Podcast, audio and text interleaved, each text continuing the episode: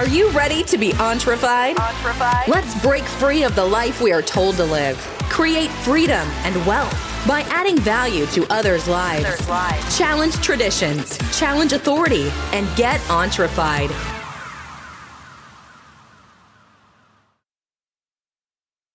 Hey guys, Patrick here. Hope you're doing great today on this Monday, July 27th. Decided to change the date from Tuesday to Monday on my market reports and kind of change the direction of where I'm going. And so here we're going to be talking today about portfolio allocation and how you can be invested in, you know, other countries, commodities like silver, gold, they're skyrocketing. Real estate, you know, and and stocks, commodities, all this stuff is very important to you creating an awesome portfolio and a portfolio that is always profiting. That's the goal is to always be profiting. If you're not profit making profit somewhere, you're holding something else that is going to make you profit in the future and pay dividends in its own. Today we're going to talk about portfolio allocation, how you can set up your portfolio to basically always be making some type of profit or income or you know always going up so, you know, if you ever heard the old saying, buy low, sell high, uh, what that basically means is, is let's say oil, when it crashed a few months ago down to like a dollar, you were buying at a dollar and obviously selling it, I don't know, 30, 40 dollars. And, you know, really that's the common sense way. And that's a great way to be, great way to invest. And a lot of times you have to wait. And patience is virtue. It's very difficult to wait.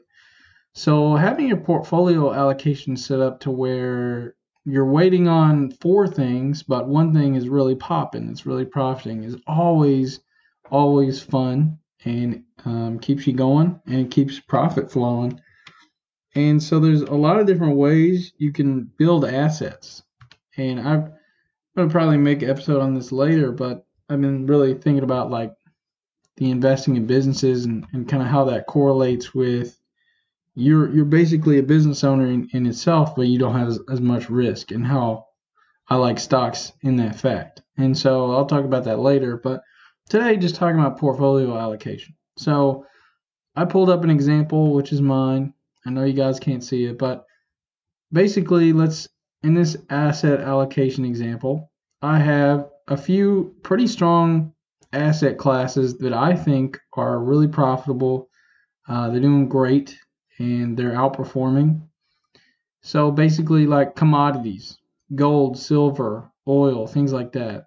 I mean, if you look at GLD, gold, or silver, SLV, I mean, both of these stocks, silver and gold, they're just flying off the handles. They're flying off the handles because the dollar's getting weaker, so people's going to commodities.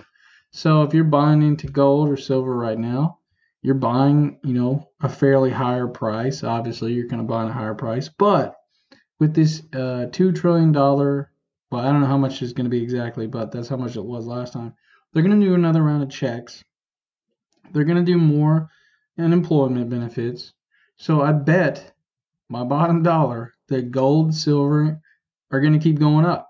So buy high, sell higher. That's the instance I'm looking at here, and I feel like a lot of people miss that um, in the short term. So you know, inflation is going to keep going up because they're printing more money and the value of the dollar is going to drop. And what happens when the value of the dollar drops? People go to the standard, the old standard. It's not the standard anymore.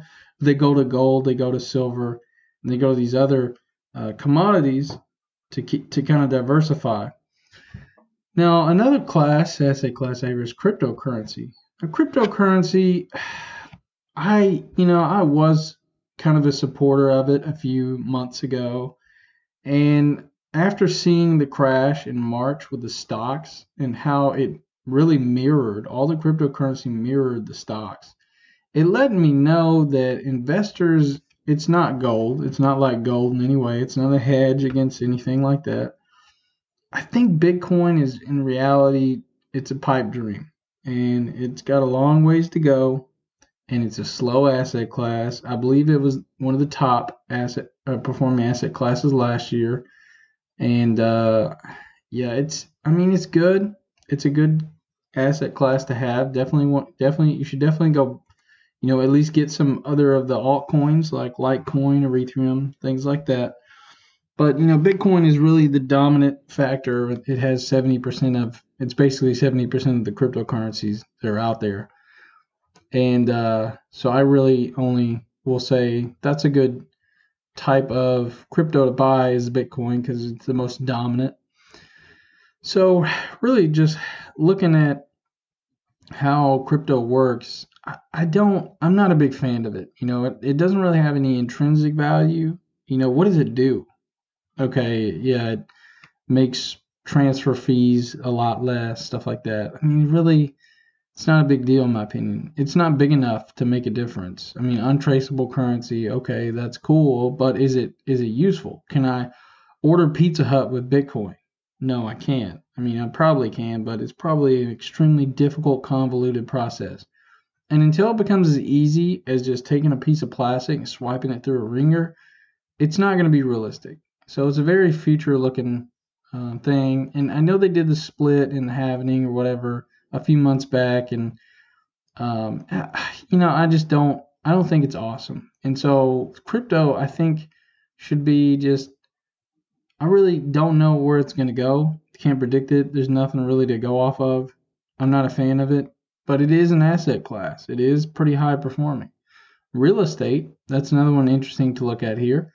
So a lot of people are not able to pay their rent, and a lot of people are going to keep getting pardons for late rent payments, and the government's actually going to extend that with this next relief bill coming up in August. And with that, um, real estate is going to take a hit. Let's just be honest here, guys. If you're a landlord, you have some renters, and they can't make their payments, you're going to be hurting. You're going to be digging deep in your pockets. Now, what this means is basically, in my opinion, real estate is going to nosedive, uh, and it already kind of has in some ways. The REITs, um, they've kind of been like, you know, like, oh crap, this sucks. And so that's one of those buy low, sell high things. I mean, obviously, real estate's going to bounce back. It could be 10 years, could be 20 years. It's going to bounce back, but you can get it at a reasonable price right now. So that's definitely an asset class to look at. Cash, cash on hand. Uh, the USD is really, well, I was going to say it's pretty strong, but it's starting to lose its strength because of inflation is pushing it down. And so what happens when we're in an inflated economy is the other foreign currencies actually um, are stronger. You know, the euro, the British pound, things like that. So a lot of people are moving money into gold and silver or the pound or euros that's a strategy you can do. So cash on hand is also um, it's also an asset. You know, you got free cash, but just know that it doesn't work for you. It just kind of sits there. um, international stocks. So that's another interesting asset class. Uh, basically, you go on the stock market and you can buy some ADRs, which is um, which are American Depository Receipts. And so basically, what these uh, stocks let you do is access foreign markets like uh, the London Exchange, China's markets, stuff like that, uh, Europe's markets, a lot of those, you know, British markets, whatever. It, it allows you to access these foreign currencies and not currencies, sorry, these foreign businesses and be involved, buy into them it's kind of funny. You don't even realize. Uh, a few months ago, I bought into uh, GSV, which is GlaxoSmithKline PLC, GSK, and I thought it was just a normal high yield dividend stock. I mean, they had a decent yield, 4.8%, and I was like, oh, okay, this is pretty good. And so I picked them up for a dividend stock, and I also kind of like their their business model, and they've been around for a long time. And so I was like, okay, it's a nice stock. And so I bought them and I didn't really think about it. But when I was doing my uh, Excel transfer, putting everything into Excel and kind of moving all my records over, I realized that, oh crap, GSK is an ADR. And because it, it's a global healthcare company, but they're based out of uh, Middlesex, um, and that's over in England. But it's a global company, and so I was I didn't really think about it, didn't really look into it. I was just like, great stock, bought it, and then I was like, oh my gosh, that is ADR.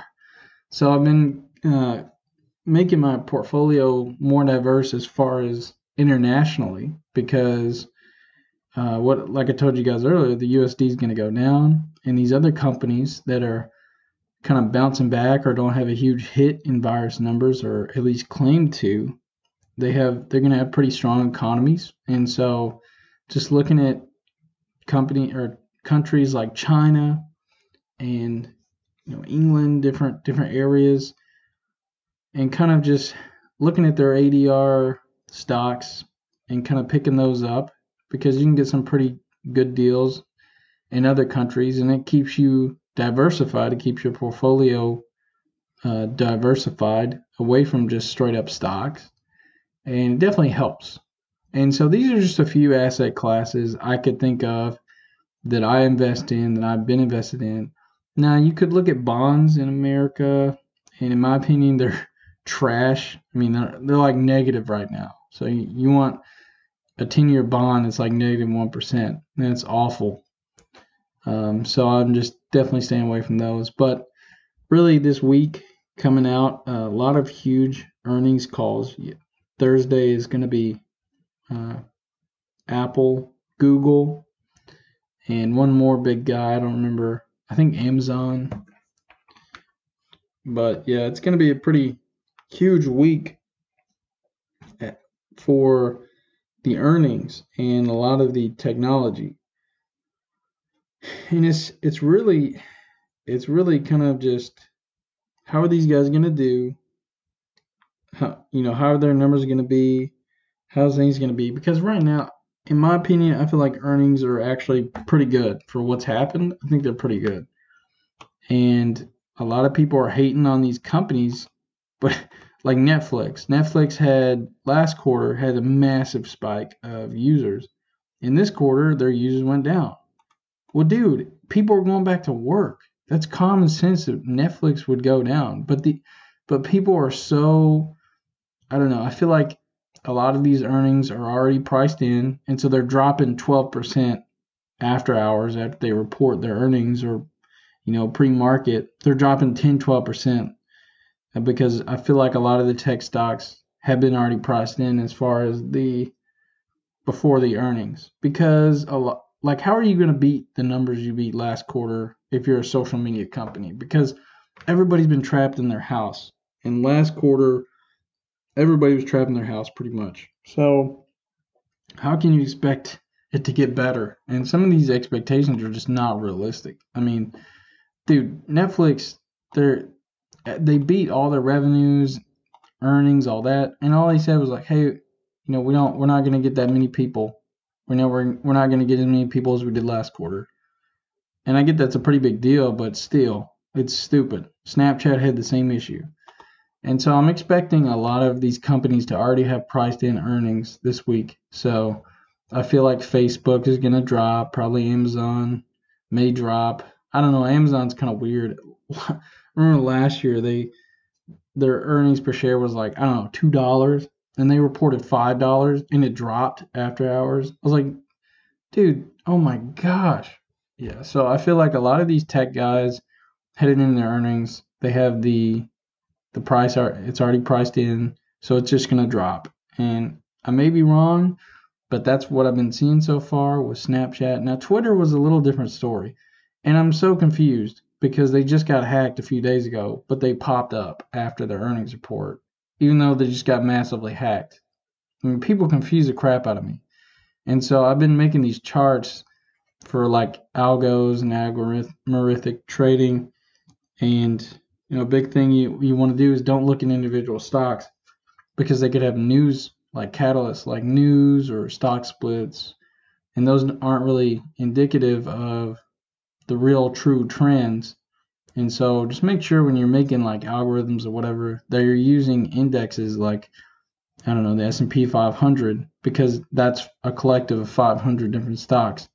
So you can be like, "Oh, okay, no, there were no catalysts that just spur the entire market uh, because of one stock having a CEO change." You know, I mean, maybe Apple has the power and Microsoft. It's stupid how much market cap these mega companies have. But yeah, just keep an eye on that. Uh, so just go ahead, diversify your guys' portfolios. Check out new ways to create cash flow and income. I listed off, I don't know what, one, two, three, four, five, six different asset classes you could be investing in. And they're all different. They're all different. They all have their pluses and minuses. Uh, cash on hand, completely different ball game than owning a stock in China. Just two completely different things. But they both have their advantages and disadvantages. And one big thing I'm working on in my in my sheet is identifying that hey, the stock market's doing great right now. What's doing bad? Oh, real estate? Okay. So I'm going to go invest heavily in real estate and then sell all my stocks and then vice versa. That's a pretty good strategy. Buy low, sell high. Uh, it just depends what you're looking for. Trading, are you looking to be a long-term investor, swing trader, you know, day trader? What are you looking for? And you got to make that decision. It's kind of hard. It's kind of hard. I like to do all of them because I'm like, man, this company sucks. And then I'll sell it, and like two days later, it'll explode.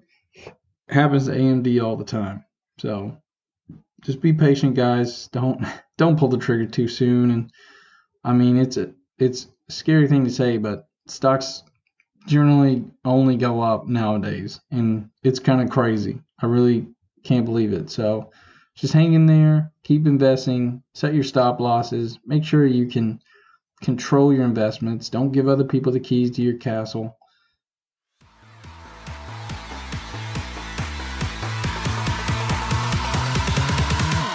Are you feeling entrefied yet? We hope so. For more information and news updates, check us out at www.entrefied.com or contact Patrick directly on facebook.com slash Patrick Hughes 9000.